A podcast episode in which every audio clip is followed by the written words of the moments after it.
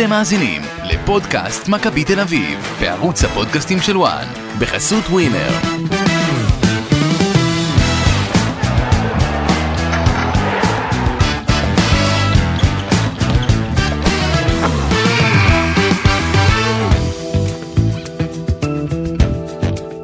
פודקאסט אה, מכבי תל אביב. פרק חדש, מוקלט אחרי הניצחון על אה, הפועל אה, ירושלים. והוא מוקלט מהחדר החדש אה, שלנו. אורן קדוש, מה, אתה, אתה מתרגש מהחדר? אני מאוד נרגש, מאוד נרגש, אני מקווה שגם אתה. כן, אנחנו פה עם אה, ציוד אה, קצת חדש, קצת שונה. מקווים שיהיה בסדר, מנסים ככה לתפעל אותו תוך כדי. מאמין שיהיה פרק טוב, טוב כמעט כמו ההופעה של גבי קניקובסקי. נכון. כן, מכבי טבעי 1-3-0, אה, שמה מאחוריה את אירועי האחת-אחת הבאמת אה, לא נעים הזה מול נס ציונה, אבל גם דיברנו על זה בפרק הקודם. זה היה משחק שבאמת מכבי תל אביב הייתה צריכה לנצח, עם כמות מצבים בלתי נתפסת וגם כמות החמצות אה, לא רגילה, לא אופיינית, לא הגיונית. גם במשחק הזה הייתה התחושה ששוב מכבי תל אביב הולכת לאותו התרחיש, אנחנו מדברים על... הרגשת את הלחץ הזה, היה לחץ. בחלק, ה... כל, בחלק האחרון. 23 שניות מהפתיחה, ערן זהבי מול שוער, כדור אדיר של קניקובסקי, רק תשים את זה במסגרת, טיפה, אתה יודע, טיפה גובה לכדור וזה יודע. גול. עם ערן במומנט, במומנטום טוב, כן. עם עיניים עצומות הוא שם את זה. אז זה לא קרה, ואז מגיעה עוד החמצה שלו, וסבורית מחמיץ גם, ולא קסן מחמיץ, ויובנוביץ' מחמיץ, ואתה אומר לעצמך, אני אומר לעצמי, ואני יכול להגיד לך שגם אנשים במועדון שראו את המשחק אה, באיצטדיון, גם אומרים לעצמם, אנחנו הולכים שוב לאותו התרחיש, ואז מגיעה הדקה ה-20. עכשיו, מי שראה את המשחק, יכול להיות שאני אומר עכשיו, ואז הגיעה הדקה ה-20, ונגיד ילך לתקציר לחפש אותה, הוא לא ימצא את זה, כי זה לא בתקציר. זה אירוע שלא נכנס לשום מקום, אבל אה, נקלט, מה שנקרא, אה, בעדשות של קיי אופטיק, אה, שאני כמובן, אה, של, עונד אותם על, אה, על ראשי, ואתה, אה, אה, זה הברנד שלך, אני היוצר. אתה היוצר. אה, נקלט שם איזשהו רגע, שהוא רגע מפתח לדעתי במשחק הזה, אתה גם סימסת לי תוך כדי, שים לב מה קרה, בכדור הבא למסגרת מכבי מבקיע שער, באמת היה אחרי זה עוד בעיטה אחת שאדלי לקח, את הבעיטה השנייה הוא כבר לא לקח. אה, קורה שם אירוע באמת, שדווקא אדלי, שהיה לו עד לאותו רגע משחק טוב, מה טוב? למה אתה אומר טוב? מושלם. היה הכי טוב בהפועל ירושלים, כן. הוא עמד ב- הוא עמד בסכר, אתה יודע, הוא... אבל הוא ב- בניסיון בילדאפ של הפועל ירושלים, תחת לחץ של מכבי תל אביב, יצא, יצא לו מסירה לא טובה. נכון. וזיו אריה משתולל שם על הקווים, ואתה כותב לי באותו רגע, אתה תראה שבעיטה באה למסגרת, הוא מקבל את הגול, וזה אירוע שמוריד את, הב- את הביטחון של אדלי, ככה פירשנו את זה לפחות. ואני אסכם את זה בכך שכל המכלול של המשחק הזה, מאיך שזיו אריה עלה בהרכב, והצורה שבה הוא ניסה לשחק, והשטחים הבלתי נגמרים שהוא נתן למכבי תל אביב, והסיפור הזה עם אדלי, אני אגיד שהכותרת האלטרנטיבית שלי לפרק הזה, זה שמכבי תל אביב הגיעה למשחק שבו היה את המכון לשיקום אה, ביטחון החלוצים על שם אה, אריה אדלי. אוקיי. יפה. זו יפה. הכותרת שלי. יפה מאוד. עכשיו אני אגיד לך משהו. קודם כל, אפשר לראות מבחינת תוכנית המשחק, אם עכשיו אנחנו ננתח את המשחק של שתי הקבוצות, אוקיי, לא רק את של מכבי תל אביב, למרות שאנחנו בצד של אה, מכבי, אז אתה תראה שהפועל ירושלים באה כביכול מוכנה. היא באה ב-4-3-3, כמו שבאר שבע שיחקה בדיוק, עם לחץ מאוד גבוה, אבל הפעם איביץ' ידע שזה מה שהולך לחכות לו, ולהבדיל ממה שקרה נגד באר שבע, אתה ראית הפעם את מכבי משחקת מהר לעומק. כבר בדקה הראשונה זה היה מיד לעומק, מעבר לקו הגנה, מהר. קדימה ליובנוביץ', קדימה לקניקובסקי שהצטרף יפה. אתה ראית שכבר בדקה הראשונה, תוך אמרת 34 שניות, כבר זהבי במצב של 100% גול. אז, ואתה ראית את זה פעם אחר פעם, כאילו כל הלחץ נשבר מהר מאוד. מה שאז קרה, הכל לגוף וקצר, ובאר שבע קלטה את זה וחילצה את זה, ובסוף היא גם יותר איכותית מבחינת חומר השחקנים, והיא בסוף, בסוף הגיעה למצבים בעצמה. אז פה, ראית את מכבי תל אביב, יודעת מה היא רוצה לעשות נגד הלחץ הגבוה הזה, וכך היא ביטלה אותה לחלוטין, ותוך עשר דקות, כפי שאמרת, כבר היו שלושה ארבעה מצבים. אמרת בדקה הראשונה, בדקה הרביעית קניקובסקי נתן עומק לזהבי ששוב בעט חזק ו- ודלי, אה, ודלי לקח, ובדקה ה-13 זהבי ויובנוביץ' מרוויחים כדור בלחץ, ויובנוביץ' מול השוער, ועוד פעם דלי לוקח שער בטוח. ובדקה ה-16 קניקובסקי מרווח, והוא עשה תנועה באמת גדולה לעומק, מוציא רוחב ליובנוביץ', ועוד פעם הצלה של אדלי. אתה ראית את אדלי בהופעת ענק. אני פה מרחיב על מה שאמרת קודם, ואז כפי שאמרת, ניסיון של בילדאפ, הצעקות האלה, אתה עכשיו תחשוב, בוא נצ... נוציא אותך מהכדורגל, אוקיי? זה לא היה סתם צעקות, הוא השתולל ממש, זיו. הוא זה, היה- השתולל, זה, זה היה אקוטי. השתולל וקפץ עם הידיים. צרחות. כן, ו- נכון. פה, פה זה לדעת להבין אנשים. פה זה, אתה יודע, אני בשבילך, אתה בשבילי, אנחנו קבוצה, אנחנו ביחד, אותו דבר גם שחקן רוצה להרגיש ממאמן. ואם עכשיו אני יודע שאני עבורך, אנחנו עובדים ביחד, ואני עבורך, או אפילו אני תחתיך, אני עושה הכל עבורך, אני עכשיו הצלתי, לך, הצלתי אותך בעבודה שלך, אוקיי? עשיתי לך הכל. ואז על איזה טעות אחת קטנה, שאתה פתאום תנבח עליי בצורה שכאילו, אין, נגמר העולם. אז אתה רואה שבאותו רגע, אתה גם רואה את התגובה של השוער, עזוב שאני באמת באופן אישי, אני חושב שיש שוערים הרבה יותר טובים ממנו גם בליגה השנייה. באופן אישי, וגם ראינו את זה גם בשער השני, ואנחנו נדבר על זה. אבל באותו משחק, הוא היה מצוין, פתח את המשחק כאילו אי אפשר להכניע אותו, באמת הכל הלך לו, גם בזכות הלחץ של שחקני התקפת מכבי. אבל אז באותו רגע אתה רואה שנפגם לו הביטחון, וכאילו בבעיטה הבאה שתהיה למסגרת, ובאותו רגע, כמו שאמרת, סימסתי לך, בבעיטה הבאה שתהיה למסגרת ולא על הגוף שלו, כמו שבבעיטה הראשונה שהייתה, זו הייתה של ריקן, ואז הוא הדף את זה לא טוב, הוא הדף את זה לא טוב בצורה מבוהלת כזה לאמצע, ובבעיטה הבאה ש... שהייתה, של יובנוביץ', שהלכה למסגרת, זה כבר היה בפנים. נכון.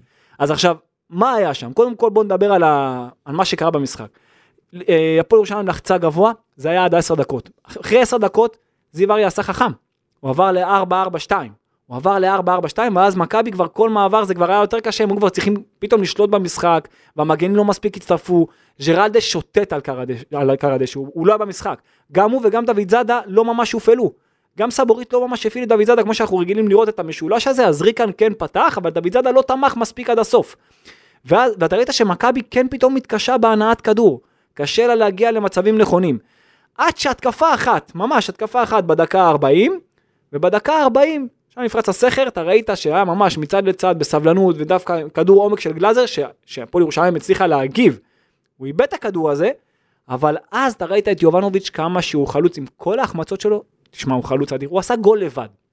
זה גול של פעולה אישית, לא קבוצתית, זה התחיל כן כקבוצתי, אבל הוא חייץ את הכדור, עבר על הרוחב שני שחקנים עם השמאלית שלו בעט לפינה הקצרה אפשר לומר, ודליי היה קצר מלהושיע, גם, אתה יודע, הוא לא שוער גם הכי גבוה, גם אתה ראית ששם התגובה שלו כבר נהיית יותר איטית, הביטחון שלו קצת ירד, ושם הבנת שזה הולך לכיוון של מכבי תל אביב. חצי שני נפתח עם דווקא הנעת כדור לא רעה של הפועל ירושלים, ומכבי תל אביב הייתה מאוד מבוסתת מבחינת משחק הלחץ שלה. נכון. מה זה אומר? היא דווקא, היא כן לחצה גבוה, כי היא אמרה, אוקיי, הפועל ירושלים עכשיו מניעה, אז אנחנו נלחץ אותה. אז היא לחצה, היא הרוויחה כמה כדורים טובים, הרבה בזכותו של אה, דור פרץ, הוא נכנס מדהים למשחק, חילץ לא מעט כדורים, ותכף תבינו את המספרים. באמת נכנס מצוין, אבל היא לחצה, וכשהיא לא הצליחה בלחץ, אז מה קרה? אז אתה ראית אותה מהר חוזרים לעמדות, עומדים כמו שצריך ב-5-3-2, והבינה שבמעברים הכוח שלה. נכון. אז ככה שבאמת מכבי מבחינת הסגנון משחק שלה, היא באה מאוד מאוד מוכנה, להבדיל ממשחקים קודמים.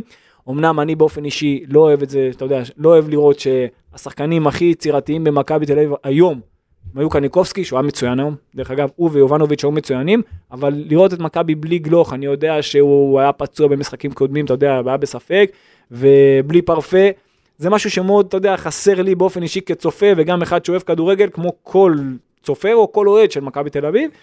אבל uh, הקבוצה באה מאוד מאוד מוכנה מבחינה קבוצתית.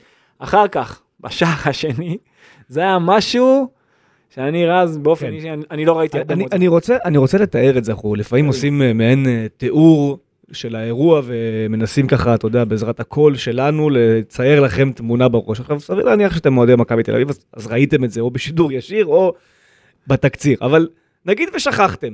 אז מה שקורה קודם כל זה שטוגי, החלוץ המחליף, עושה שם שתי עבירות אחת אחרי השנייה, קודם על ריקן ואז על לוקאסן. לוקאסן בעצם מרוויח את הכדור בחזרה והוא מכשיל אותו. טווח של 25 מטרים מהשער. זווית הרבה יותר נוחה לבועט רגל שמאל, אגב, מאשר. לבועט רגל ימין. ועד אליי מציב חומה של שלושה שחקנים על קו ה-16. שלושה זה בסדר. יפה. מציב אותם על קו ה-16, שלושה שחקנים. הולך אל הקורה, מכוון, מכוון, מכוון, מכוון, כל ההכוונה שלו, מכוון, הוא תגיד. מכוון אותם לימינה שלו, אוקיי? זאת אומרת, פותח את כל הקורה השמאלית לזהבי. תחשבו שאתם עד אליי, כיוונתם אותם ימינה? צד שמאל שלך פתוח. אתה יודע למה? רגע, הוא- שנייה. הוא חשב שזה בועט שמאלי הולך לבעוט, אבל זה לא משנה, יכול הוא להיות. צריך לסגור את הצד, הוא צריך לסגור פינה. יכול להיות לא- לא- זאת לא עבודה של יכול שוער. להיות שהוא חשב שזה ריקן עיוות. אגב, ריקן וזהבי עומדים ליד הכדור, ריקן שמאלי, זהבי ימני, יכול, גם ריקן עושה את ההכנה ומסדר ולוקח את הצעדים. אוקיי. כיוון. לא לוקחים ריזיקות. סיים לכוון, עד אליי, כשהוא מסיים לכוון, עוצר פתאום, וניגש לארז פפיר, ואומר לו, אני יכול שנייה ללכת לשתות מים? פפיר כזה צוחק איתו, הוא לא מבין כל כך את ה... גם פפיר לא בדיוק הבין מה, מה הוא רואה באותו רגע. אומר לו, אוקיי, לך תשתה מים. הוא שותה מים. בזמן שהוא שותה מים, ג'ורדן בוטקה, השחקן הכ- הכי אה, קיצוני בחומה, היה מדהים. אומר לו, אתה לא רואה שהכל פתוח? כן. תסדר את החומה כמו שצריך, אתה לא רואה שזה פתוח? אז הוא עושה לו ככה עם היד, בסדר, בסדר. ואז כאילו שוב הולך לקורה, שוב מכוון, והוא אומר להם עוד ימינה! הוא פתח את החומה עוד! עכשיו אורי אוזן בשידור כבר מזהה את זה, ואומר מה הוא עושה? אורי אוזן מזהה, הוא פותח לו את כל הפינה. אפשר היה לא לזהות דבר כזה? אני, אני אומר, אורי אוזן עולה על זה. אם אני מאמן, אני- אני- אני צועק לחומה, לחומה, רואים את זה מכל זווית, כאילו. כן. לחומה זוז, כאילו זוז שמאל- זוז שמאלה שלך. נכון. עכשיו, כל מה שערן זהבי צריך לעשות באותו רגע, זה לתת כדור בחצי גובה, אפילו שטוח. חזק. בסיבוב לא דרמטי אבל חזק. לפינה. והסיכוי שאדלי, שהוא גם ככה שוער קצר, הוא, הוא שוער נמוך, יגיע לכדור, הוא לא גבוה, ואכן הוא לא מגיע לכדור, ומזה מגיע 2-0, ואני חושב שאדלי לא מבין כמה הוא עזר לערן זהבי להשתחרר מתוך המרה השחורה שזהבי היה בתוכה, גם במשחק הזה. יש שם רגע, בחצי הראשון, שיובנוביץ' מנסה למסור לזהבי ולא מצליח, הוא פתאום נעצר, ומסתובב, ומתעצבן, זה. וזה אירוע שלא לא יכול לקרות. ו- אבל זה המחיש כמה הבן אדם בתסכול מטורף ממה שקורה. ועד אליי, שחרר אותו לחלוטין. עכשיו, זהבי, חוץ מהרגע הבאמת לא ראוי הזה ברחבה בחצי הראשון, וההחמצות שלו, זהבי אבל היה חד, רגע, רגע. הוא היה שם, הוא היה מפוקס, הוא היה נחוש. אז אני חושב שהיו לו משחקים יותר טובים. דווקא היום הוא כבש, שער אדיר, באמת שער יפהפה, מצב נייח אמנם, אבל במשחקים שהוא לא, היום הוא ירד יותר מדי נמוך, ניסה לעזור בהנעת כדור, זה קרה לו עם שני עיבודים באמצע. אני חושב שזה קרה אבל בגלל ש... הוא רצה להיכנס למשחק, גם, נכון? וגם כמו שציינת, המגנים היו היום באמת על, על תקן ניצבים, ולכן הוא הרגיש משמעית. שמישהו צריך לעזור שם לריקן ו- וקניקובסקי. אני, עוד פעם, יש לו את התשובות שלו, אני בטוח, אבל עדיין, שיעשה את התפקיד שלו, שיעשה את התנועות, אתה יודע, באזור של הבלמים של היריבה, בין מגן לבלם מקסימום, לא לברוח יותר מדי לקווים ולא לרדת יותר מדי לקישור. רק רוצה, לסיים את, הסיפור ב- בזה שאדון אדלי, מה שהוא עושה, מהרגע שזהבי מבקיע את הגול ועד שהוא אה, מוחלף בפרפגו יגון, זה לדעתי ה-20 דקות הכי טובות והכי שקטות של זהבי מתחילת העונה. הכל הלך לו, כל מה שהוא רצה קרה, גם הכדורים שהוא ניסה להכניס ליובנוביץ' ולא בדיוק הלך לו, אז הוא בסדר, אז הוא לא מגיב בדרמטיות ועם חיוך, וכל ה vibe הוא שונה, והקבוצה גם ב-3-0, כי מיד אחרי הגול של זהבי מגיע הגול של גולסה, אז כאילו, אדלי, שוב, אנחנו נראה את זה נגד הפועל חיפה בשבת, אם אני צודק או לא. לתחושתי, אדלי סידר לזהבי את הפגרה עם חיוך. קודם כל אתה צודק, אין ספק בכלל, אבל אני חייב לגעת בעוד כמה דברים. קודם כל היו המון דברים טובים ודיברנו עליהם, אבל, ואני גם אגע בגול השלישי שהוא מדהים בעיניי, גם נרחיב עליו. הע- העניין הוא שמכבי צריכה, קודם כל צריך להגיד לה כל הכבוד על כך שבנייח קרן הגנה לוקחת אישית. היא שינתה גישה ושזה יפה נכון, לראות, דיברנו על זה שה... וכבר זה נראה יותר טוב מבחינה הגנתית. דיברנו על זה שההגנתית מכבי בנייחים לא טובה. גם התקפית אגב, הכדורים של קניקובסקי היום היו לא טובים, אבל ההגבהות של ריקן כן. אבל לוקאסן וסבורית החמיצו מצבים טובים. גם יובנוביץ', גם יובנוביץ', אתה לוקח נכון. חמישה מטרים הוא יכל, אה, אתה יודע, לעשות 1-0 בהתחלה. הקרנות של ריקן היו טובות. נכון. עכשיו, חוץ מזה, מכבי צריכה לשפר עוד דבר. מכבי צריכה לשפר משחק גובה, זאת אומרת, אתה רואה לא מעט פעמים, וראית את זה נגיד בדקה ה-59, ממש לפני השער. אתה ראית כדור ארוך של השוער של אדלי, שמגיע גבוה, עכשיו ביטון עם שחקן, אה, אני לא טועה, זה היה טוגי, כן, זה היה טוגי, ואתה רואה אותו מגיע ראשון, והוא נוגח את זה לאמצע. הוא נוגח את זה לאמצע, ואז זה יוצר מעבר, ועוד רגע הפועל ירושלים, זה היה, זה היה, היה בתוצאה של 1-0. אם באותו רגע ביטון, שהוא מוציא את אוגי ולא יותר מדי ימינה, הם עושים אחת-אחת. היה פה מצב מצוין לירושלים. ההרחקות חייבות להיות הצידה. תאמין לי שתשאל את ביטון אם אתה עכשיו מרחיק כדור, זה- לאן זה הולך, חי... זה חייב להיות הצידה, זה לא יכול להיות לאמצע. ומשחק גובה, צריכים לשים לב לזה במכבי תל אביב, זה דבר שהם חייבים לדעת קורה לשפר. לביטון וסבורית. ורגע, וזה, וזה, למה זה כל כך אקוטי? כי מכבי תל אביב צריכה לדעת להתמודד עם זה יותר מכל דבר אחר, יותר מלעשות קווים, כי רוב הקבוצות ישחקו נגדה לעומק וקדימה ומהר ובכוח. נכון. והם חייבים לדעת להתמודד עם זה, ועזוב את זה שעוד יותר חרה לי, שעוד לפני שהוא מגיע לכדור, ה... הרי כשאתה יוצא לכדור ראשון בראש, אתה צריך לקבל חיפוי. זאת אומרת, אני אתן למאזינים שלנו להבין, זאת אומרת, אם עכשיו ביטון יוצא לכדור ראש, אתה מצפה שלפחות קסן סבורית וג'רלדש יהיו מאחוריו. אוקיי, יחפו מאחוריו, לא מלפניו. אולי המגן לפעמים יכול לפתוח קדימה אם אף אחד לא, אתה יודע, באזור שלו, אבל בבל- בבלמים חי... חייב להיות חיפוי. חייב להיות חיפוי. אתה רואה אותו שהוא האחרון, ושהוא מרחיק לאמצע. זה, זה אסון, זה נגד המשחק, ואת זה מכבי צריכה לדעת לתקן. חוץ מדיברתי על הקרן הגנה, ועכשיו אני חייב לגעת בשער השלישי, שזה השער שאנחנו כל כך, אתה יודע, מי שגם רואה, רואה שידורים שלנו, שומע אותי כל פעם אומר להגיע נכון לקו הרוחב, כשעומדים נגדך נמוך. אז אתה ראית, קודם כל זה מתחיל מלחץ של מכבי בעיבוד כדור, וכשהם מובילים את הפועל ירושלים לקו, ואז בקו הם עושים פרס אמיתי. זה איביץ', הוא יודע, מבחינת משחק הלחץ ולחץ בעיבוד כדור, הקבוצה שלו תמיד טובה. אוקיי, עזוב מערכים, עזוב שחקנים, שם אנחנו רואים לקויות, רואים ניהול משחק כבר עם זה, אבל בלחץ בעיבוד כדור מדהים. כי בזה הוא מאמן, את זה עושה ברמת אימון מאוד. רמה מאוד גבוהה, גם שחקנים ברמה גבוהה שיודעים לעשות את זה כמו שצריך, ואז אתה רואה את ג'רלדש לוקח את הכדור הזה, מוציא מהר לעומק, לאן יובנוביץ' שהוא שהוא עומד מעבר לקו ההגנה, הרי אין, אין אופסייד באאוט. נכון. נותן לו קדימה, הוא מוריד לקניקובסקי, מייצרים יתרון מספרי בקו, שאני אומר את זה כל כך הרבה עם קשר ומגן, עם חלוץ ומגן, לא משנה, ששניים על הקו, הם עושים את זה יפה, ואז קניקובסקי מוציא רוחב, עזוב שזה פוגע באיזה שחקן של ירושלים, אבל אז זה, זה הכי קשה להגנה להגיב לדבר כזה, כי הם הולכים לאחור ומיישרים קו, ואז השחקן שבא עם הפנים, במקרה הזה גולס, הנגיעה הראשונה שלו, שער מצוין, כמו שכתוב בספר, לפינה הרחוקה, ככה מייצרים יתרון בקו, ככה מגיעים למצבים נכון כשעומדים נגדך נמוך, וזה הבית ספר, הגול הזה. אמ, עד הסיום היו כמובן אה, עוד אה, כמה הזדמנויות אה, שלא נכנסו. בסיכומו של המשחק, מכבי תל אביב עם 20 אה, איומים לשער, נגד נס ציונה היו 30, אבל נגד נס ציונה מכבי הייתה, בוא נאמר, בטירוף להשיג את השער עד הרגע האחרון. פה, בערך מדקה 75-76 היא כבר מורידה הילוך לגמרי, ולכן זה רק 20 מצבים, יכול להיות יותר, אבל שוב, העניין הוא, וזה גם איביץ' אמר אחרי נס ציונה, ואני אני יכול להסכים איתו, אני יכול להבין מה הוא אומר, וגם דיברנו על זה. שהבעיה היא לא המערך, הבעיה היא במשחקים האחרונים, בשני המשחקים האחרונים. היום אמנם נכנסו שלושה כדורים, אבל היו לא מעט החמצות לפני. אבל הבעיה נגד נס ציונה לא הייתה המערך. הבעיה נגד נס ציונה הייתה יום גרוע מאוד של זהבי ושל יובנוביץ', וגם של השחקנים ששיחקו מאחוריהם. אז אני אגיד גם וגם. ושנייה, ואני רוצה רק לסיים את הדבר הזה בעוד איזה משהו קטן. אני מסכים שאין בעיה רעיונית עם המערך, כל אחד יכול לאהוב יותר, לאהוב פחות. מה שהבעיה היא כן, זה שמכבי תל אביב הלכה אל העונה הזו עם ההחלטה שהיא בונה קבוצה ל-352, והיא לא הביאה את השלוש עמדות הכי קריטיות שהייתה חייבת להביא. אז פריצה הלך, זה העמדה השלישית, ולא הגיע תחליף, אבל מגן ימין, מגן שמאל, לא הגיעו. ראינו היום בסוף המשחק את יונתן כהן עולה ל-8-9 דקות, לווינגבק שמאל, כשיונתן כהן היה לפני חתימה, אני אמרתי לך את זה באחד הפרקים, לא, לא כל כך האמינו לי, לא, זה בסדר, אבל אני פחות אבל אוהב את זה. זה היה התוכנית. התוכנית הייתה יוני כהן ואלי דסה. אוקיי?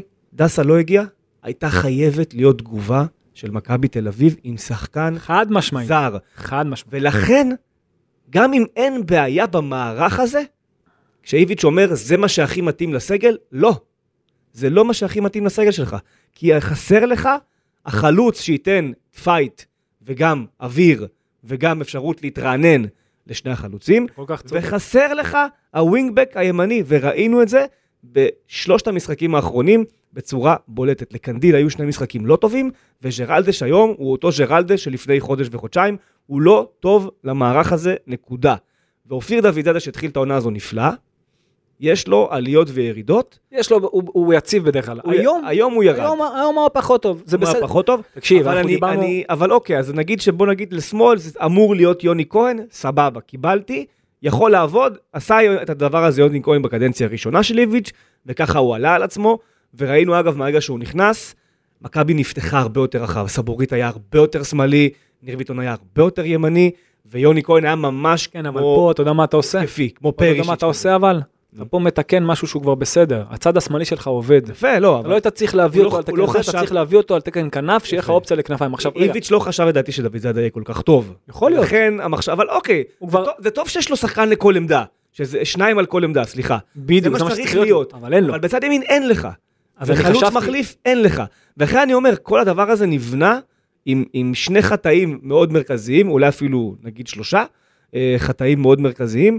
פה הבעיה. הבעיה הנוספת, שעשו, באמת הביאו הרבה שחקנים בכירים, מתוך מחשבה שיש את איביץ', שהוא מאמן על, והוא יחבר את כל זה, ואנחנו רואים שאיביץ' הוא מאמן טוב, אבל לחבר את כל זה, כנראה שזה לא כל כך מהר, או אפשרי, כמו שכולם חשבו, כי למכבי תל אביב בשלב הזה של עונה היו צריכים להיות לפחות עוד ארבע נקודות. אתה יודע, ל- אתה יודע, אני חשבתי על מה שדיברנו בפוד הקודם. אתה יודע לאיזה מערך הקבוצה הזאת בנויה?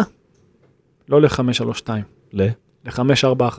נכון. יש לך כל כך הרבה קשרים, יש לך שני חלוצים, שלוש ארבע שלוש. אין לך שלושה חלוצים. לא.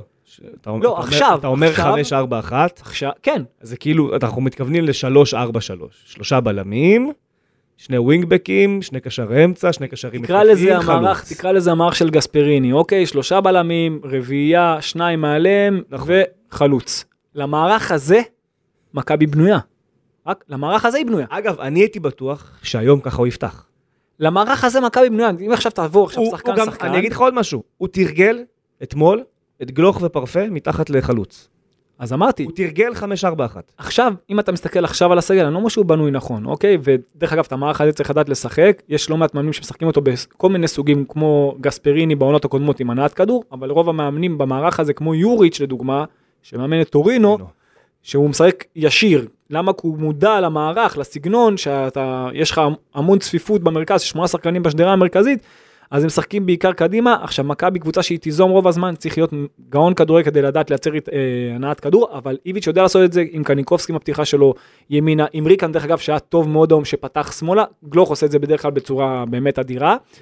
אבל מבחינת המיקום הטקטי ריקן עשה את זה כמו שצריך, שוב אין לו את הטכניקה ואת העילוי של גלוך, לא, אבל אבל, אבל אבל, הוא אבל, אבל, הרבה- אבל הוא היה- הוא באמת מצוין הוא טקטית. הביא הרבה לחימה גם, והרבה... הביא הרבה לחימה, הוא שרף המון שטחים, נכון. הוא ריווח נכון, טקטית הוא היה מצוין היום, ובאמת אי אפשר, אי אפשר לבוא אליו בטענות, אבל שוב, אם אתה תסתכל עכשיו על המערך שלך, הוא מתאים ל-5-4-1 במילים אחרות. נכון, כי יש לך רק שני חלוצים, אז אחד מהם צריך לשחק ואחד מהם ברוטציה מחליף, אתה מבין? נכון. עכשיו, אה, הקבוצה שלך לא משחקת ככה. היא לא משחקת ככה מתחילת העונה, היא אף פעם לא שיחקה ככה. זאת אומרת, ואם שיחקה ככה, היא שיחקה 5-4-1 קווים, ואין לך בכלל, אין לך, אין לך שני שחקנים על כל אגף, אין לך אופציה כזאת. נכון. זאת אומרת, הבנייה לא נעשתה כמו שצריך, לא, הבנייה לא הייתה נכונה. לא הייתה נכונה, לא- בוא נגיד שהיא גם לא היא לא הושלמה. היא לא הושלמה, אם הם היא מדברים לא כבר נכונה. עכשיו בינואר על להביא עוד ווינגר ועוד זה, רגע, אני חייב להגיד עוד משהו, כי, כי כדי שהיא תהיה באמת איכותית, אם אתה משחק עם שחקן אחד על כל אגף, ודיברנו על זה נראה לי בהתחלה, האחד הזה בקו חייב להיות כל כך שלם, הגנתית והתקפית כאחד, נכון? ואין לך את זה. אין לך אף שחקן, הרי תחשוב שאם עכשיו אתה תוקף קבוצה שמתגוננת, אוקיי? ש... הנה, כמו נגד נס ציונה. היחיד שאצלך על הקו, שהוא מרווח, אם אין את הפתיחה מהאמצע החוצה וזה יותר קשה, כי אתה צריך, כי הקשרים, קשרי אמצע צריכים לייצר רצף של פעולות, לבוא מהאמצע החוצה ואז לחדור חזרה. אז השחקני קו, המגנים שלך, הם חייבים להיות כל כך טובים התקפית. ואין לך עכשיו, אתה יודע, את המגן העילוי הזה, כמו שאמרת, פריסיט שהיה באינטר ועכשיו בטוטנאם, נכון. או גוסן שהיה, או אטבור, עכשיו, ברמה שלך, אין לך. נגיד למכבי חיפה לדוגמה, יש מגנים כאלה. לך אין. נכון. דוד זאדה אולי העונה, כן, הוא יכול, הוא, הוא מחזיק קו לבד. אבל בצד שני, זה לא מספיק. בוא נגיד שנגד הפועל חיפה זה לא ייפתר, ונראה מן הסתם את אה, מה שנקרא אה, אה, אות- אותו דבר, אבל אני חושב שהפגרה כן תנוצל בשביל לעבוד על הדברים האלה, וגם בשביל להכין את הקבוצה לעוד אלטרנטיבות, מערכים שונים, בין אם זה מה שאמרת, 541, בין אם זה כן לנסות לייצר 433, וכמובן רכש זה דבר שיצטרך לקרות. אה, בינואר, אה, שני זרים זה עניין שהוא must, ואם אתה לא יכול להביא חלוץ זר אז תביא איזשהו ישראלי.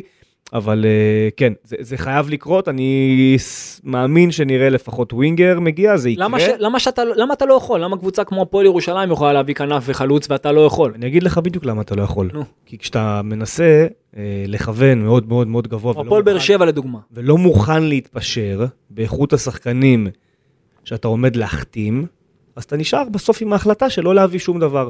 היו יכולים להביא, זה לא מתקבל על הדעת. היו יכולים להביא, אני גם מסכים איתך, זה לא מתקבל על אני הדעת. מסכים איתך. אבל אני, אם, אתה, אתה יודע טוב מאוד, והראיתי לך בקיץ את כמות השחקנים שהוצאו לאיביץ' והוא פסל. ומתוך כל השמות שהוא פסל, היה אפשר להביא שניים שלושה. נכון? והוא פסל. אז... פסל, והוא גם פסל שחקנים טובים בסגל שלו, שאחרי זה רק הוכיחו לו שהוא... פסל שחקנים שחתמו ביריבות אחרות בליגה, אגב, ונראים טוב. אז נכון. אתה יודע, בסוף יש גם לאיביץ' עניין, וגם ליצחק יש את העניין שלו, אה, ו- וכל אחד שם לא עשה את עבודתו אוקיי. בצורה הכי טובה בבניית הסגל. אה, כן אפשר לתקן את זה, אבל גם עוד לפני התיקון, כמו שאמרנו, יש דברים בתוך המערך הזה ובתוך הסגל הזה שכן אפשר להפיק אחרת. היום איביץ' עשה את זה. להרים את ריקן פתאום, קניקובסקי, מה שהוא עשה, היום איביץ' עשה את זה. תראה כמה חשוב קניקובסקי לריווח, בצד נכון. ימין. אתה מבין, הוא, הוא, הוא עוזר לך גם נגד הצפיפות, הוא מייצר לך את היתרון המספרי עם החוכמה שלו, עם האינטליגנציה שלו, עם הזריזות שלו, זה שהוא תמיד, אתה יודע, הוא באמת יודע איפה להיות במקום הנכון, הוא יודע להצטרף נכון, ותשמע, הוא פשוט נכס, וזה רק מראה לך שגם נגד נס ציונה, כמה שהוא היה חסר. עכשיו, עוד דבר אני חייב לומר, נו, על השוער. מי? באמת, פרץ, אוקיי. פרץ, שני הפרצים האמת, גם שפרץ נכנס, אמרתי בהתחלה כבר, כמעט, הוא כמעט פרץ- עשה היום בישול של 60 אבל- מטר עם היד. חבל הזמן, קריאת המשחק שלו הוא משתפר, הנוכחות שלו, מה שהוא משדר, החצים שלו, מה שכן, החצים שלו, הוא חייב, הם בכלל במכבי צריכים לתרגל את זה יותר, הרי אם הוא רוצה לייצר את העומק, אוקיי, נגיד עכשיו הוא מתחיל כאילו בבילדה, ואז הוא רוצה לייצר עומק, שעדיף שיעשה את זה כך, ושלא ישלח את השחקנים קדימה, כי אז שהוא נותן את הכדור ארוך, אז קל יותר לשחקני ההגנה להגיע לפני. כן. אז עדיף לו כביכול, עדיף לשחקני התקפת מכבי למשוך את היריבה לכיוון שלהם, לרדת כאילו יותר נמוך, ואז יש שטח קדימה שהוא נותן. ואז אפשר לדלג על כל הלחץ אם קבוצה לוחצת אותך. נכון. אתה מבין? ואת זה מכבי צריכה לדעת ל- לנצל. אה, לנצל.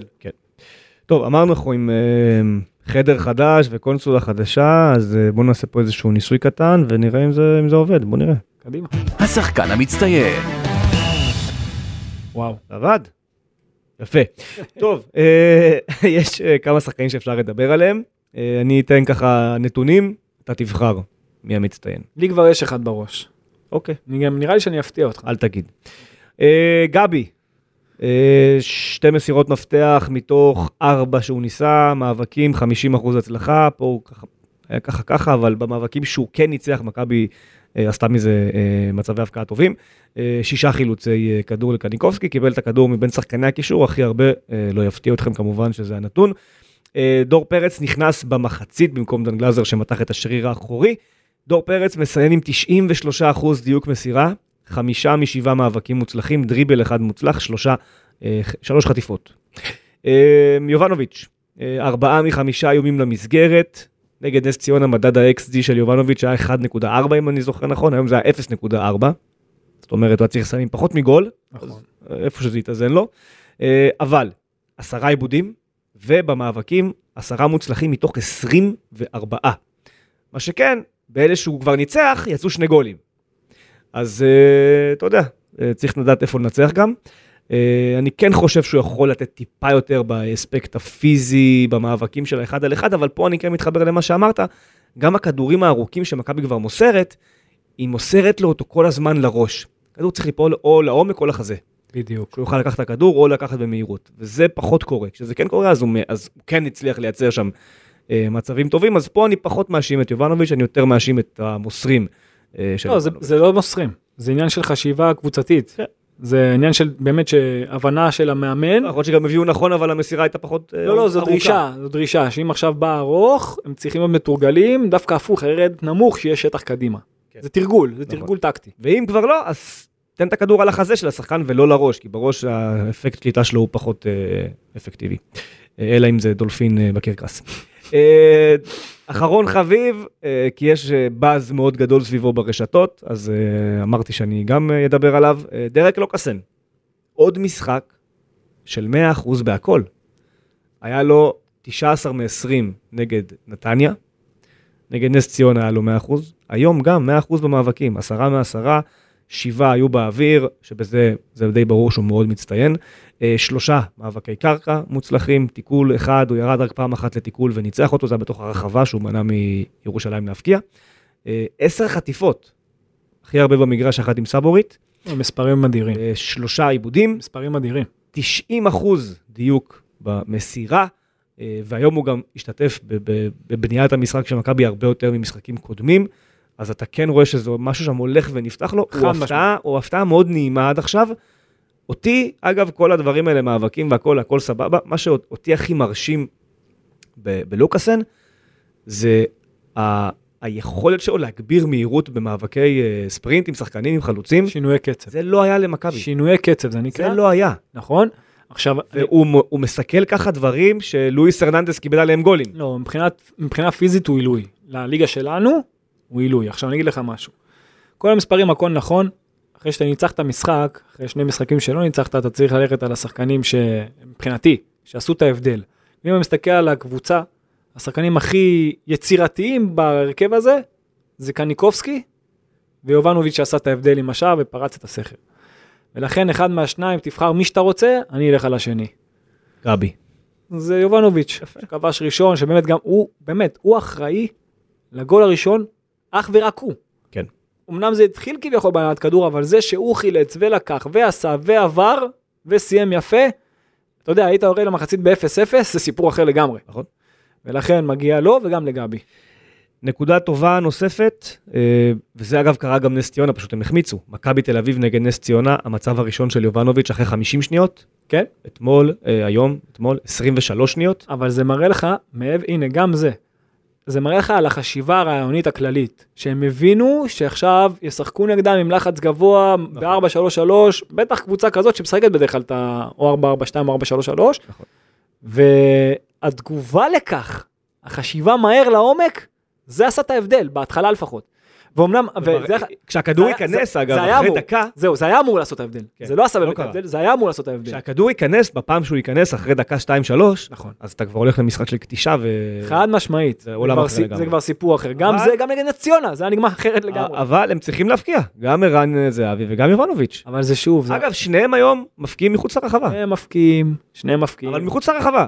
שניהם מפקיעים מחוץ לרחבה, ושניהם כבר, אתה יודע, כבר קצת יותר נפתח להם. ואני, ושוב, זה, זה, אלו שחקנים, אלו עמדות שהם צריכים, אתה יודע, רק לצבור את הביטחון.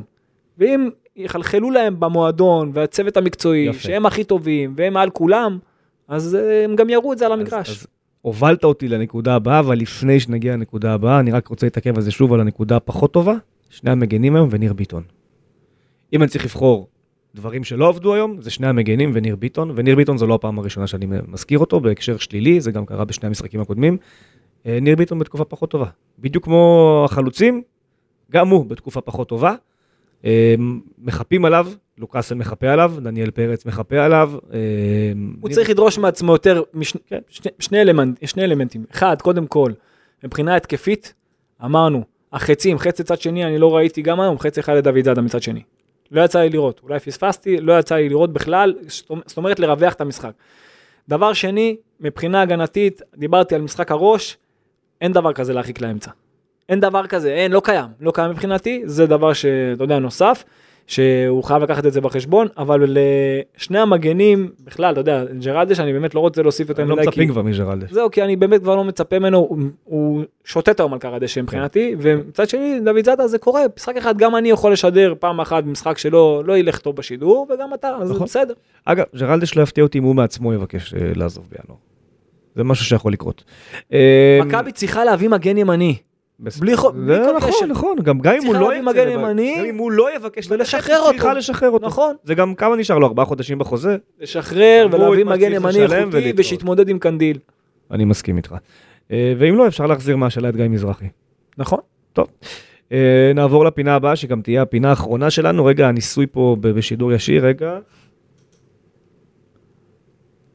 זה גדול. אין. אין לי את זה. נו, אין, אין לי את זה. אז דבר. אין. טוב, נו, נעשה משהו, בואו נראה מה יצא. הכותרות, יאללה, כותרות, נו. אה, איביץ' מדבר אחרי המשחק, זה זה מה שכן, זה מת- מתחבר. מתחבר, כן. אה, הכותרת שלי בבוקר תהיה, אתם כמובן תשמעו את הפודקאסט הזה בבוקר, הכותרת שלי בבוקר תהיה על הסיפור של מה קרה לאיביץ' בסוף המשחק. עכשיו, אתה לא ראית את זה, אה, אני אספר. אה, איביץ' מגיע לעמדת הרעיונות בסוף המשחק, אה, בטלוויזיה עם רענן ברנובסקי, ועל השאלה הראשונה הוא מתקיף אותו, אה, על כך שהוא לא אהב שאחרי נס ציונה, אה, רענן ברנובסקי שואל את מילוש וסלינוביץ', העוזר מאמן, ואומר לו, כאילו, כחלק מהשאלה, זה היה אחד המשחקים הכי גרועים של מכבי תל אביב בשנים האחרונות. איביץ' מאוד לא אהב את זה, והוא מכניס לו בפתיחת הרעיון, ששוב, אני מהצד שלי כקולגה, אני לא אוהב את זה, אני, אני חושב שזה לא מתאים, זה גם לא, זה, לא עושים את זה בשידור ישיר, אפשר לתפוס אותו בצד, דבר איתו, אם אתה רוצה. לא, הוא גם יכל להעיר לו על זה. יכל להעיר אבל בצורה, בצורה יפה. יפה, אוקיי. אני יכול יכול להבין... להבין- שידרתי מילן, אני אומר לך שזה, אפשר להעיר על זה. יפה. אני יכול להבין גם למה איביץ' רוצה, אמ, זאת אומרת, להגן על הצוות שלו.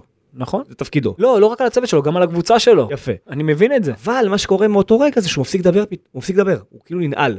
כל שאלה שנשאלה, הוא עונה בתשובה של מילה. לא מכובד. ספר, מה היה? אה, שאל אותו, אה, האם אתה מרוצה מההופעה? כן. לא, מה לא- עשית היום שונה? לא שיניתי הרבה.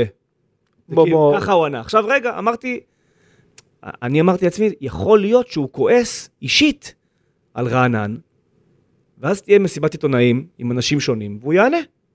לא. יש מסעת אחרי משחק של דקה ועשר שניות. עכשיו, אנחנו קראנו את זיו אריה בוואן לפני חודש, על אותו הדבר בדיוק.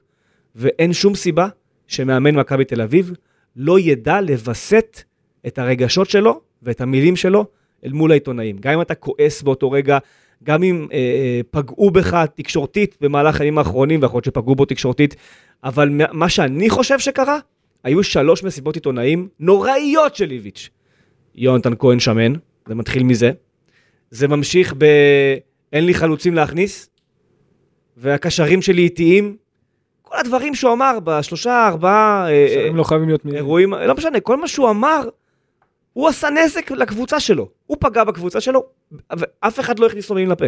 הוא אמר את זה מיוזמתו, גם דיברנו על זה פרק קודם. דיברת על נושא אחר והוא הכניס את זה. שהוא שואל את עצמו שאלה תוך כדי, אבל אני מבין שאיביץ' הבין שהוא עשה טעות, מאוד, שהוא שגה. והוא לא יודע איך לצאת מהטעות הזאת, כי אין מה לעשות, גם יש לו את האגו שלו, ו- ו- ויכול להיות גם. שמישהו מתוך המועדון הדליק אותו על התקשורת, ואמר לו, הם עשו לך את זה, והם, ו- והם, והם, והם, והם, למה אתה מדבר איתם פתוח, למה אתה זה, אז הוא בא ככה. אני מקווה בשבילו שידע למצוא את הדרך לדבר בצורה טיפה יותר מכובדת. בסוף מסיבות העיתונאים האלה הם לא רק בשבילי, הם גם העברת מסרים או. החוצה. יפה. לקהל ולקבוצה שלו. אז היום הוא העביר מסר לקבוצה שהוא כביכול מגן עליהם. סבבה. אני חושב שזה נעשה בצורה חסרת טעם ולא מכובדת, וגם אין סיבה לזה. כאילו, בוא, את הדברים שאמרת, אמרת איביץ' מיוזמתך. אתה העלית את הדברים לשולחן. שאלו אותך אחרי המשחק בטרנר, אה, למה הדברים נראו ככה, היית יכול להגיד כי נקלענו ליום פחות טוב ולסגור את זה. אבל בחרת להגיד, כי בקיץ חשבתי דברים כך וכך. בחרת להעביר מסרים בעצמך. אז אל תכעס עכשיו על התקשורת שהיא לקחה את הדברים שאמרת וניסתה לפרש אותם כמו שכל אחד פירש אותם, חלק שבדקו עובדות, חלק שלא בדקו עובדות, חלק שממציאים דברים בשידור ברדיו בין 2 ל-4, חלק שהולכים ועושים את העבודה שלהם, כל אחד ומה שהוא עושה, אתה יודע, כל אחד והתדרוך שהוא מקבל. אז uh, יש כאלה שמתדרכים את עצמם, ויש כאלה שהולכים ובודקים מה קורה באמת. אז איביץ' אמר מה שאמר, חלקנו בדקנו מה היה, חלקנו לא בדקנו מה היה, אני מבין שהוא כועס, הכל בסדר, אפשר לנהל את זה אה, בצורה אחרת, ולדבר בצורה טיפה יותר אה, מכובדת אה, לתקשורת. עכשיו אני מבטיח לך שהקטע הזה שאני נותן פה עכשיו, הקהל שמאזין בבית אומר, מה הוא רוצה, אבל מבלבל את הביצים זה. למי אכפת? שאיביץ' יגיד מה שהוא רוצה, הם מתים על זה. הם מתים על זה, אבל זה לא, זה לא, זה, לא סימן טוב, זה צריך להיות בטוב טעם, כי דברים כאלה בסוף מתפוצצים גם הפוך. אה, זהו, מה, זה היה על איביץ'. אז אתה יודע מה אני חושב? נו. אני חושב שיש כמה דברים. קודם כל... אגב, הרעיון של זיו אריה אחריו רגע. היה בושה. ממש אבל, זה וואו, זה זה חדש. masterpiece ב- בלהיות בושה, כן. מה היה?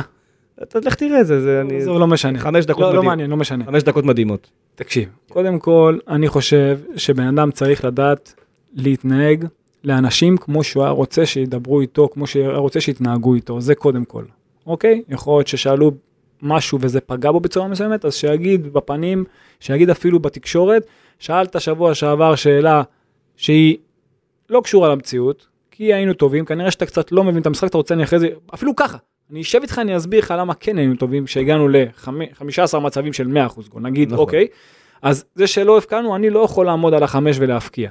אבל עדיין, אני אומר לך, שהוא צריך להסתכל על עצמו, איביץ', ולהבין שהוא לא בא מוכן כמו שצריך, ואני באופן אישי ביקרתי אותו, ואני, כשצריך אני מאוד שמח להחמיא לו.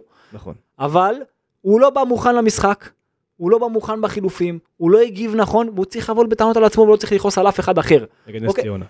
כן, נגד נס ציונה וגם נגד משחק, וגם במשחקים אחרים, כמו נגד נכון. אשדוד וכמו במשחקים אחרים. נכון, אוקיי, וכמו נגד מכבי חיפה. נכון. אז ככה שיש מקרים שהוא צריך לדעת להסתכל על עצמו, ואם, אתה יודע, מביעים ביקורת כלפיו או כלפי איך שהקבוצה נראית, או שחקנים מסוימים, כי זה התפקיד של האנשים. אתה צריך לדעת לכבד. עכשיו, דבר שלישי, אתה צריך לייצר קרמה טובה.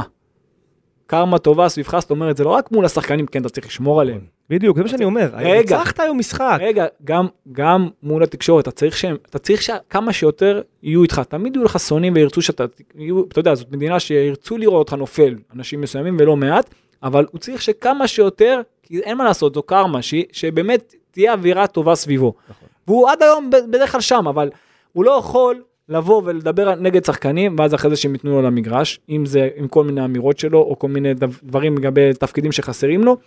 הוא לא יכול לבוא לא מוכן ואז אחרי שלא יבקרו אותו, והוא מצד שני, גם אם הוא צודק, יש דרך להגיד דברים כמו שהוא היה רוצה שידברו איתו. אגב, יכול להיות שהוא צודק בכל מה שהוא אמר. אבל לא, הוא לא צודק בכל מה שהוא אמר. אני אומר, גם אם צדקת בכל מה שאמרת, א', יש דרך להגיד את הדברים, וב', נכון. גם אם מאוד בוער לך להגיד שלא עשית דברים נכונים בקיץ, אתה יכול גם לא להגיד את זה. אתה יכול גם להגיד את הוא זה יכול בצורה להעביר אחרת. מסר להנהלה, יכול גם הוא בצורה יכול אחרת. לעשות את זה, אה, הוא יכול לעשות את זה, זה בסדר. זה מה שאמרתי פרק קודם, איביץ' כל כך חזק בתוך המועדון, שהוא באמת לא צריך לעשות את זה תקשורתית. אני עכשיו אומר את זה, זה נגדי. אני, אני הולך נגד המשחק. אני, נגד הרעיון. אין לך סיבה, אתה כל כך חזק במועדון, גולדהר כל כך אוהב אותך. בואנה, איביץ' הוא המאמן שמיץ' גולדהר ראה אותו עוזב, וחזר אליו עוד שלוש פעמים בהמשך, ושמע לא, ובסוף לקח אותו שוב, אחרי שהוא סירב לו פעם אחר פעם. בפעם הרביעית הוא לקח אותו, הוא חזר אליו פעם אחרי פעם אחרי פעם, כדי שיחזור לאמן את הקבוצה. אם אתה לא הבנת עד עכשיו כמה אתה חזק בתוך מכבי תל אביב, וכמה הכוח שלך הוא, הוא מהותי, אז יש לך בעיה בהבנת רגע, רגע, הסיטואציה. הוא מבין, אבל יש פה עניין בשביל גם מה של אגו. להעביר את זה? בשביל. מה? כי יש פה עניין גם תעשה את של זה אגו, בתוך הבית שלך. אולי ההתמודדות שלו עם רגעי משבר, או, לא, או. לא, שם הוא נכון. שם הוא לא לוקה, ושם, שם נמדד מאמן, דרך אגב. נכון. לא כשהכול הולך ושהקבוצה שלך רצה והיא לוקחת אליפות בהליכה. אוקיי? והיום, ברגעי משבר, ולכל קבוצה יש נכון. משבר בעונה, ואולי אפילו לא חו... אולי מכבי אפילו לא חוותה את המשבר הזה, אולי הדבר הזה זה אפילו לא משבר, כי זה היה משחק בחצי. אוקיי, אז כאילו, בואו ניקח את הדברים בפרופורציות, הוא צריך לדעת גם להתמודד עם הדברים הללו, כי זה רק יכול לפגוע בו ובמכבי. והיום הוא שחרר את זה. נכון, אז בגלל זה אני אומר, צריך לדעת. הוא צריך, הוא צריך לדעת להתמודד עם זה, והפוך ולהיות קרוח, ולייצר גם קרמה חיובית, ושגם שגם התקשורת תהיה איתו, כי אתה יודע איך זה, נכון. כשמחפשים אותך אחר כך, ברור. זה קשה לצאת מזה. וגם, וגם הכל מתחבר, אתה יכול לחבר נקודה מכאן, נקודה מכאן, נקודה מכאן, ולהגיד הנה, ראה, תראו, הנה, תראו, בבקשה, אנשים עושים את זה, אז למה לתת להם את האפשרות אה, לרקוד לך על הדם בלי סיבה. בהחלט. אה, נסיים עם אה, התייחסות קלה להפועל חיפה, שמשחקת, אה, זה כבר היום המשחק שלה נגד מכבי חיפה. אה, למעשה, הדרבי החיפאי, היא באה ביום שבת בערב לבלומפילד, אחרי שהיא כבר שיחקה גם בסוף שבוע האחרון, לא יודע אם כמה היא בנויה לשלושה משחקים בשבוע, הפועל חיפה. אה, מכבי תל אביב קצת יותר. אה, בקצרה, אה, גלאזר אני מאמין לא ישחק. עם אה, מתיחה באחורי, אני לא חושב שהוא יכול לחזור. אה, לא. בלתי אפשרי, גם אין סיבה, יש פגרה. אה, דור פרץ, אני מבין שאתה רוצה שהוא יחזור להרכב. אתה, מה, אבל, מה, כאילו, איפה נוגעים פה, אחרי המשחק הזה?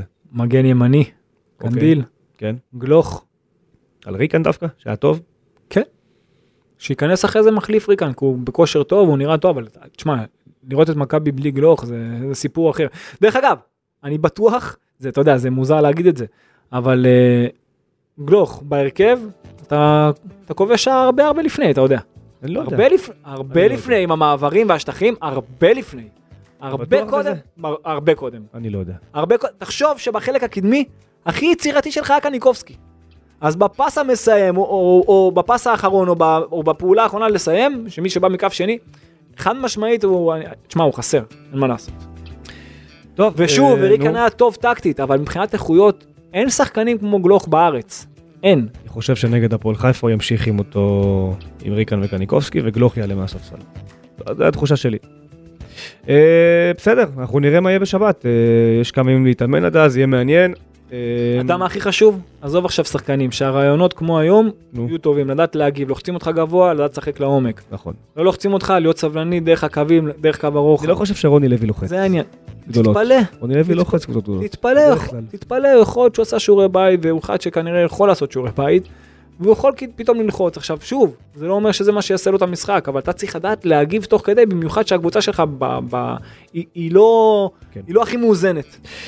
טוב, זהו, זה היה הפרק אה, אחרי הפועל ירושלים, אה, שהוקלט מהחדר החדש, ויהיה עוד פרק אחד מכאן אחרי הפועל חיפה. כשנחזור מפגרת המונדיאל כבר צריך להיות פה משהו הרבה יותר... אה, יש הפתעות בקיצור. יש עוד דברים טובים. יהיה. מעניין. אורן, תודה רבה לך, לילה טוב. כל טוב, רז אמיר, היה כיף. בוקר טוב לכם בבית, או צהריים טובים לכם בבית. עוד משחק אחד, ואז פגרת מונדיאל. גם זה יהיה מעניין. נכון. ניפגש, להתראות.